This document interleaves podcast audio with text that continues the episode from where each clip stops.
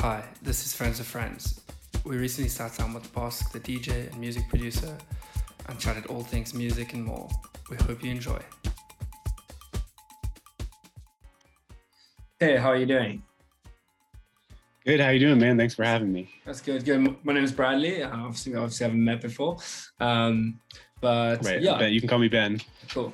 So I'm going to jump in straight to the question, or it can seem like a very like general question, but how did you get into the music scene? And also maybe you can touch on, because obviously I know you have Whiskey Barons and, or I'm not sure that's still a thing, and Body Music, and then obviously Bosq. I'm not sure how those alliances work and how it came to be and all of that.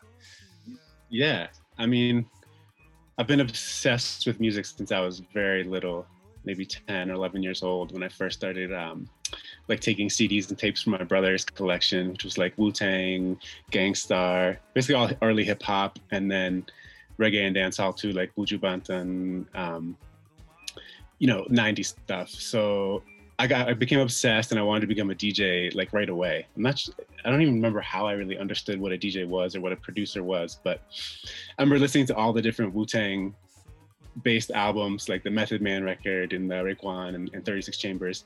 And I could see like the common thread in the sound and like the feeling of all those records. And I knew that was coming. I guess I eventually figured out that was coming from RZA, the producer, who was like creating that musical universe. And from that age, really, I remember being 12 years old, and I was like, yeah, I'm gonna be a music producer. And luckily, I stuck with it and started DJing, you know, trying to learn how to break dance, whatever, you know, all of the different things kids explore when they're getting to music like that. And, you know, I would just DJ like in my basement, try to make beats on like a sampler I borrowed from someone. I eventually got on like a PC, a cracked version of Fruity Loops, I think, and I was trying to make beats with that while trying to learn how to DJ. I didn't really understand, because from a small town and like not a lot of exposure to like real DJs, so I didn't really understand mixing and beat matching and stuff, but I was still trying to make like tapes and stuff just to listen to or to give to my friends. Yeah. But I mean, I won't take you through every step because we'll be here forever, but eventually anyways, I started DJing out more. And as like a digger and someone interested in like funk and soul, Latin music, African music, I found DJing like the regular Friday and Saturday night spots in Boston to be kind of limiting. Like I couldn't play all the stuff I wanted to because the crowd expected a very certain thing. And I think that's when I started getting into editing music to try to, that was like the first thing was like, how can I figure out how to play this Ray Barreto track on a Friday night in a Boston, like basically college bar. Yeah. So I would start reworking it, adding stuff to it, try to make it more beefy, make it kind of stand up in the club sound system other modern music. And that's how we, you know, I started doing something on my own. Also at the same time with my friend Sam, the Bogart, that's how we formed the Whiskey Barons. And from that, I kind of got, I guess I eventually got a little bit bored of the editing because I found it limiting. And also I kind of was running into the moral dilemma of like the amount of credit people give you for editing a song. And like, we would even joke about it amongst ourselves. Like, yo, like why, like we're putting the name of the original artist on here and everything so people can see that it's an edit, but like why are they giving us so much love for just like adding a drum beat and maybe quantizing it? Like, so it started to feel really weird, and I also was becoming a lot more interested in writing original music. So that's kind of when I transitioned away from the Whiskey Baron stuff into the Bosq project and started working on the original records, like for Ubiquity, I think was the first one. Bosq Orquesta de Mayura. And then since then, ever since I released that first album, I've really been fully focused on original music, or you know, remixes. But if it's like if someone asks me to do it for them, because I've seen you've done a few like as Bosq, almost like a remix or Bosq edit, but obviously that's few and far between your original content. I still enjoy doing it, and as long as it's like, you know, as long as it's cleared and the original artist is cool with it and they're getting a piece of it. That's like the important part. Yeah, so it's more doing, when you do it, it's done the right way instead of just doing everything and anything as to edits and remixing. Yeah, exactly. Okay, cool. And did you grow up in Boston? As you said, you were in Boston, or where did you grow up? I grew up, it's called Cape Cod. It's like a little, almost like a little island. It's pretty close to Boston. Okay. Like an hour and a half from Boston. And then when I was 18, I moved to Boston. Okay. And I stayed there for like 15 years, I think, something like that. A long time. That's where I learned how to DJ and, you know, out, and where I got my start, really. Yes, yes. And is Whiskey Barons still going? Because you said you moved a bit away from it. Because I haven't seen any recent releases on it, or maybe I've been blind. But yeah, no, I don't think we've done anything since like 2015, maybe. And we're still like really good friends. It's just you know, he went in more design and web direction. I went more in the original music production direction, and so that's kind of it's where my attention's been. So it's still, I don't think we DJ'd together in like 2016 once, but yeah, we lived pretty far apart too. So it's not really active anymore. It's been a while, but and obviously when we were chatting prior to this, you said that you were moving to Colombia. What caused that move? So I was like moving back to Colombia, I guess. Okay. I guess, yeah, it was originally 5 years ago that me and my wife moved to Colombia. Okay. And, but we were back in the US for about 6 months this summer, and then we just moved back again to Colombia. But I mean, the original idea of moving here was kind of like escaping the system of the United States and like everything that means, like, when you're living within and contributing to that system, that you're supporting a lot of heinous shit in a lot of ways without even actually doing it, you know. And obviously not everyone has the ability to just leave. Yes. So that's a privilege also, but I just, you know, like your tax money is basically going to police departments to brutalize people, or it's going to create wars in the Middle East, or it's going, you know, there's so much horrible shit that the US is constantly funding and creating, that it's been a long time that I wanted to leave. Okay. Aside from that, it's also like we were talking about respecting the roots of music and the original artists. I wanted to be in a place where I could contribute to the communities who were keeping the music alive that I love, and that brought me into it.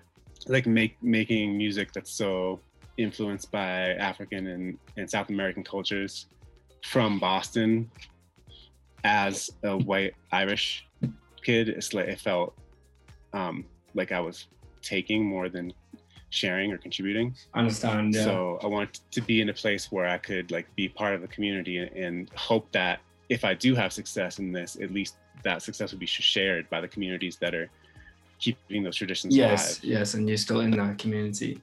So speaking on like place where you've been and all that, have you ever visited South Africa or anywhere around, or have you mainly stayed in the Americas? Obviously, you've traveled like to Europe and stuff for like festivals and gigs and stuff. But I'd love to make it to South Africa. I've been to only been to Tanzania. Okay. For about a month, you know, maybe 10 years ago. Holiday or music? Okay. Yeah, just visiting a girlfriend who was living there. But I didn't do any. I mean, I looked for records, but that was it. I didn't really get to immerse in the music scene, unfortunately. Yes.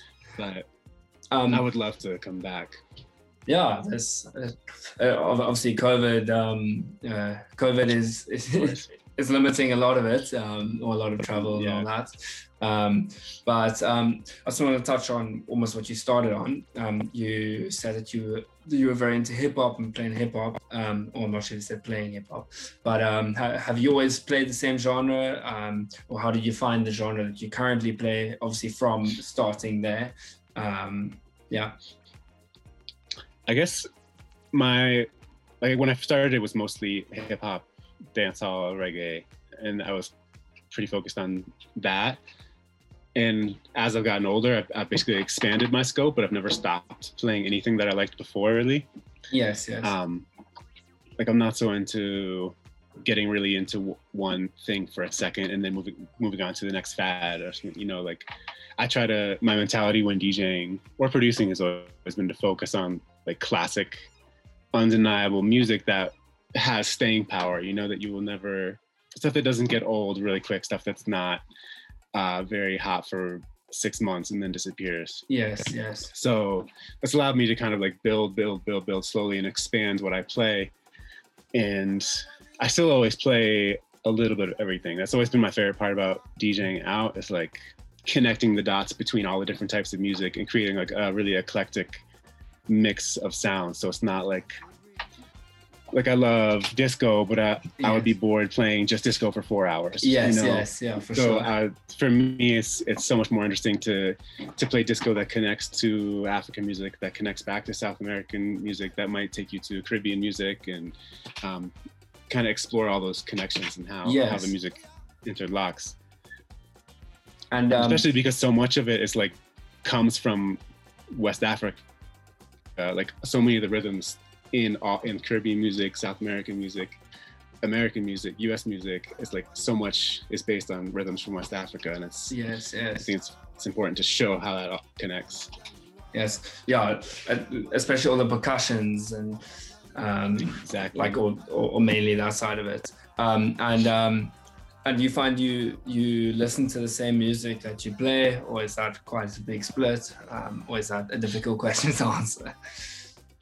I mean, yeah, I'd say for the most part, I listen to, it's probably, maybe I'm listening to different songs by the same artist that I would play when DJing, you know, but there's not like, I don't have like a collection of ambient music that I like at home or something like that. I'm always listening to kind of funky music from around the world.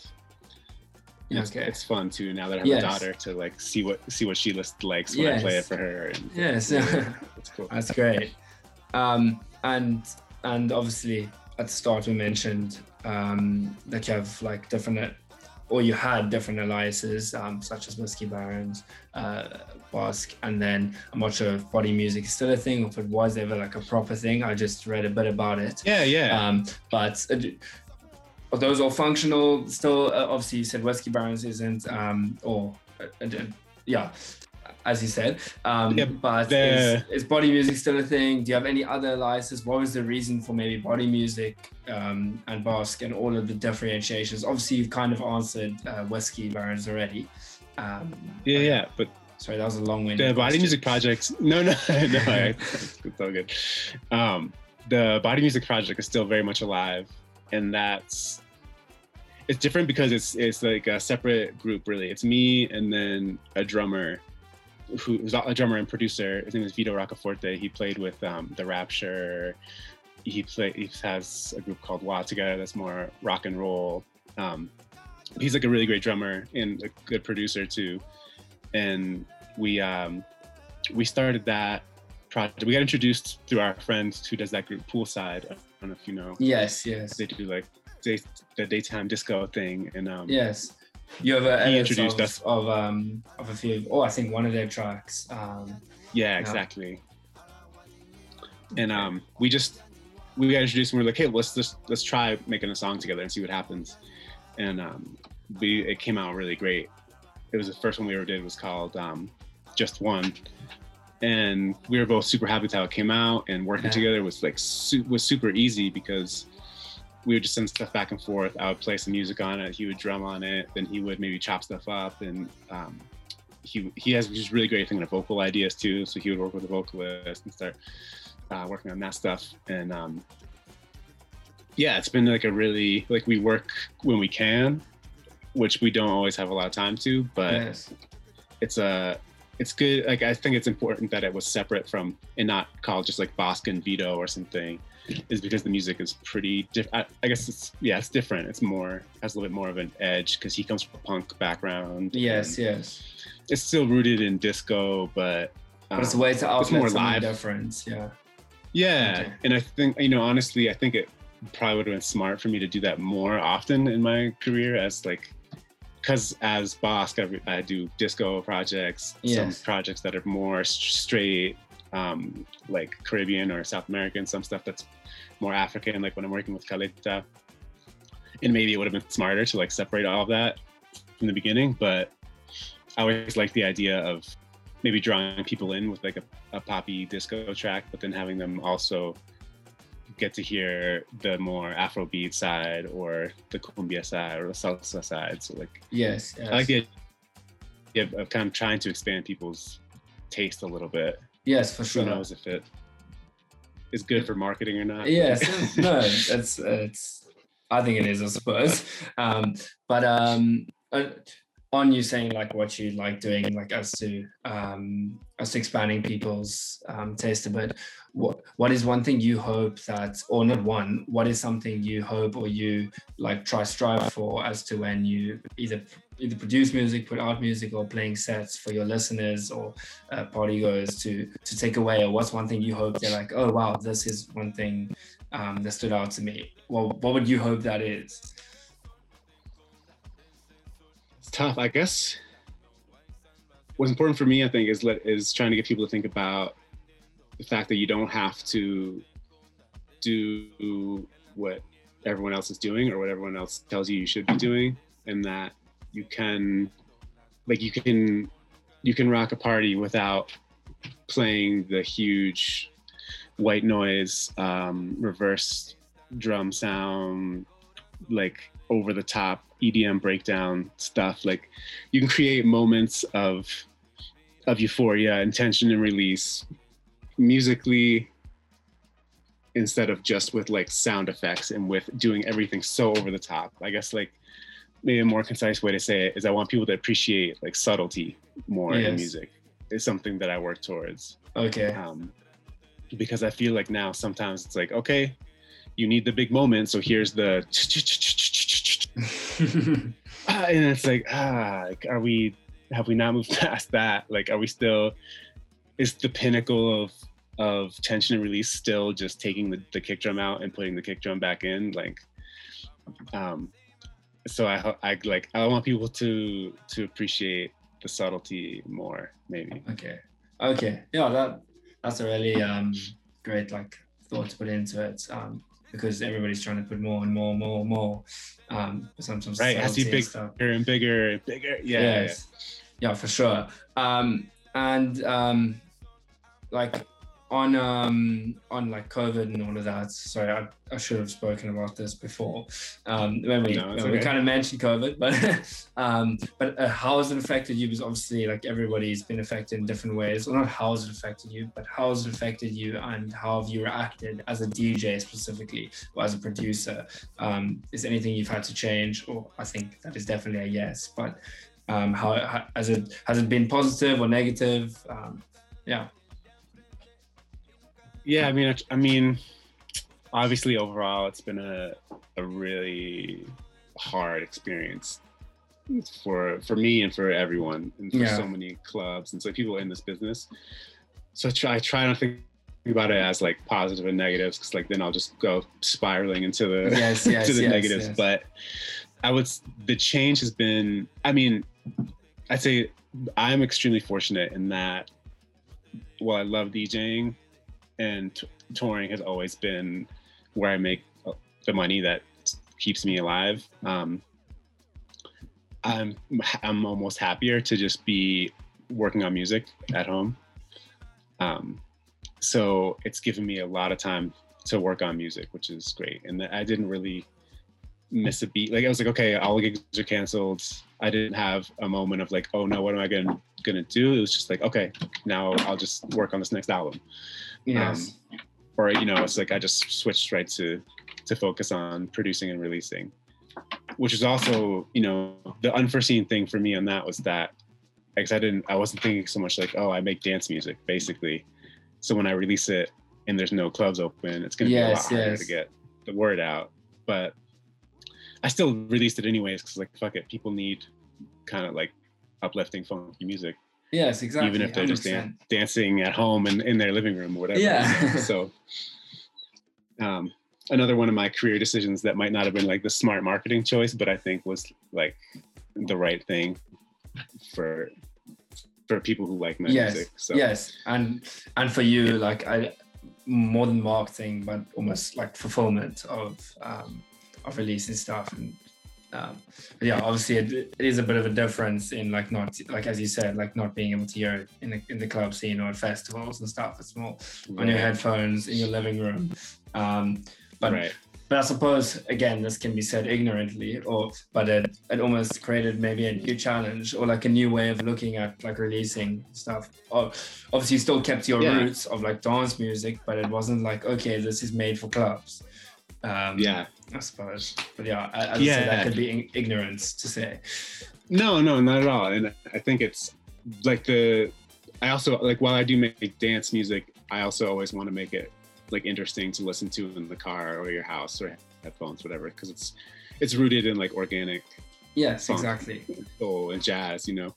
So it's not like a, you know, obviously straight up techno records or something that are really, really dependent on clubs. But release wise for me, because I don't have like I don't have a huge social media presence. I don't have a huge household name as a DJ producer, but a lot of those huge DJs and producers play my music when they DJ. So that, I guess maybe that's something I took for granted before, was that I could just be like, oh, I can just send it to these DJs that I know that are really big, and they'll play it and it'll start to get momentum. Yes. So I had to be like, oh shit, I don't have that like in my back pocket. Yes. So, okay. Yeah. Which I suppose, yeah, sorry. No, go ahead. Which I suppose what obviously as you said just now, that that a lot of people were almost faced with the same thing as producers, DJs and stuff, because obviously a lot of producers are in that same boat as well, with like, oh, they'd usually like be sending it to people, there'd be people pushing it in the club scene or in festivals or at parties and all that, but now there's no longer, it's almost you having to push it yourself because nobody's playing it. But again, in South Africa, things are opening up a bit more. Like we're still allowed to have things, but with restrictions. So there's still your music getting played. Yeah, so that's the correct English. I was out, this weekend, I was out and one of your tracks were played. So that was quite cool. Cool. Going full circle in a way. I for one even play your tracks often. So thank you. See that. Yeah, thank you. That. It definitely made me respect, or it made me, I always had the respect and love for DJs, but like just remembering how important DJs are to helping expose people to new music was cool. And I guess it was interesting to see how important like radio and streaming and Twitch and stuff became for DJs and for exposing people to new music. Because I did still get some people spreading my music, especially guys like Scratch Bastard, who does like a really regular stream out of Canada, and some of the Twitch guys who were playing, have bigger names and bigger crowds, and they were playing my stuff and I could see it, people discovering it through them. So that's great. That was so cool. Yes. Like, yeah. So. And but I didn't figure out the answer for how to push the music without DJs. I still don't know. Yeah, it's probably something you'll slowly figure out as you try different things, and maybe you'll never get to the answer, but you're still moving forward, I suppose. Yeah. Is there anything that you'd say to like any younger producers or any younger DJs, or like not as to COVID? I mean, as to obviously you've been in the industry for a bit now and made a career of it, is any advice to give them? Like, say if you could speak to yourself when you were younger, just getting into it. I guess it's kind of the way I did it in some way. I guess I only know about the way I did it really, because I don't have any other experience. But I think what I would tell a lot of them is to focus on their craft first, and like if they want to be a producer, really work on that. Don't just produce because an agent is telling you, or you heard that it's easier to get gigs if you produce. I would say, and part of that too is like do what you actually love and have a connection to. Like, don't start producing just because you heard you have to be producing to get gigs. And like, I think DJs who just DJ are so important, and they're usually better and they're going to stay on it more than people who are trying to do everything at once, right? So I think if you love DJing and you're a great DJ, just DJ and like work on that craft instead of trying to do everything at once because someone told you that's what you have to do. Yeah. And the same thing with producers who are, I mean, it's hard to tell someone not to, like, I can't say don't become a DJ if you're a producer, because that is a much easier way to earn money, but do it, like, if only do it if you actually love it. Yeah. And 100%. If you think it's gonna, I mean, because there is so much of that, like, all right, this is what you do to get booked. This is what you do to get more production credits or whatever. Like, people tell you to do all these different things, where I think if you're not focusing on the individual craft, if you're not focusing on learning, at least, like, I don't think everyone has to be a great piano player or something to be a producer, but I think you should learn theory, try to understand music, try to really understand the craft of what you're doing before you start trying to push your name or to yes. get to do all that. Because if you don't have if you get all of the acclaim and you get, you know, moments of fame before you've created a solid foundation at what you do, then that is gonna topple really quickly. Like, what I've told people, because I used to teach DJing to young kids and stuff sometimes. Oh, okay. What I would tell them is, like, you could build like a tower that's really thin. You can get really high really quick, right? But it could fall over very easily. But if yes. you build a pyramid, it's like, that shit is sturdy. If you have the foundation of everything you've been doing for your whole career and slowly moving upwards, but with a wide, solid foundation, bad things can happen or setbacks can happen, but you're not gonna have to start over from the beginning. You're yes, exactly. That you built. Exactly, it doesn't all topple over. That's a very good way of looking at it. Good advice. Yeah. My ex-teacher advice. Yes. Do you have any? Sorry, it's becoming very everywhere now because I'm also just touching on some points that I wanted to ask. Do you have any favorite release you've done, favorite edits, or is it like difficult to choose, or one that's brought you the most joy or fulfillment, if you want to call it that? I think my favorite is one of the more recent ones, the track Wake Up that I did with Kaleta. To me, that was like, because me and Kaleta have been working on music together for a long time. Mm. And I feel like kind of each time it's getting a little bit better, but it was still never like to my standards of what I really wanted it to be.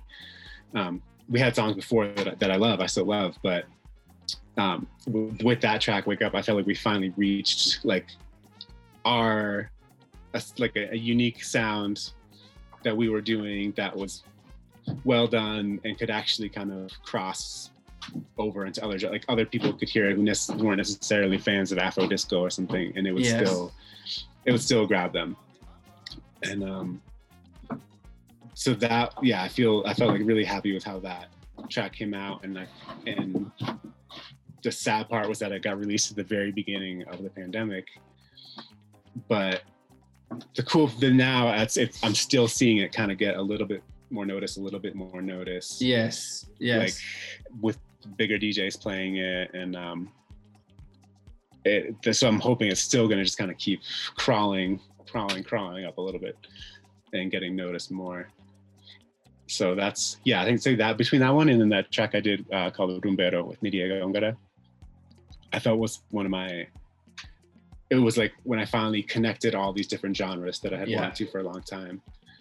And and in a way that made sense, because sometimes I connect genres and in the end it didn't really work out, or like it sounded weird or disjointed, but I felt like that one came together well and was cohesive, but had a lot of, it was almost nice having parts. That it was almost nice having that like end product and seeing that it all worked and it was cohesive and it didn't feel like, I get what you're saying. Obviously, like, This can be anyone, not it can be anyone big or small, somebody who like is a household name or not. But is anybody you still hope to work with, like as to either producing or remixing or editing, or have you, or you pretty like happy with working with your peers or people you know? I mean, it's both. I'm like super grateful to be working with the people that I work with now already. So many of them have so much more time making music than I do. But yeah, been, you know, like Kaleta's been playing and making music longer than I've been alive, and he still looks like my age. But he and to be able to like, wow, I'm playing with someone who played with Fela, who played with King Sunny Ade. It's like, holy shit, that's so cool. So I am super grateful for all those people I work with now. The people I would still love to work with, there's a lot, like Echo Roosevelt from Cameroon, he's had a lot, like some of his stuff's been licensed recently. One of his tracks blew up completely, but like, yes, without his name on it, because someone did an edit without crediting him. So when I see that, it's like, fuck, I want to like work with these people and help them put out something new with their name on it that they, yes, have they ownership over. Yes.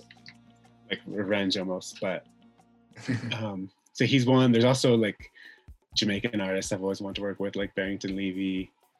There's a lot of South American legends still I'd like to work with. Totó La Momposina from Colombia. Other younger people from here too, like Bomba Stereo. Man, there's so many. Yeah, it's, yeah, that's gonna go on and on and on. yeah. But okay. I'm already happy with who I am. Yes, yeah. I think that question did answer kind of what I was trying to get from it, like almost the kind of people you'd want to still work with. Obviously, it can be a long list and a short, but they're still in this kind of same category of not caliber, but I forgot what the word is. But I think you understand what I'm saying. And yeah, I understand. Yeah. That's all. Like I really.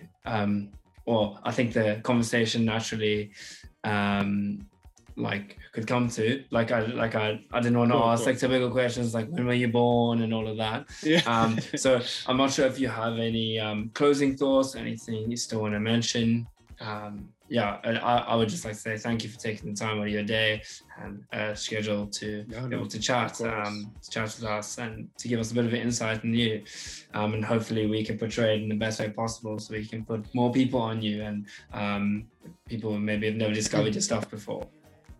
Yeah, that's great. Thank you. I appreciate you guys taking the time to actually, learn about my music and my history and production. That's cool.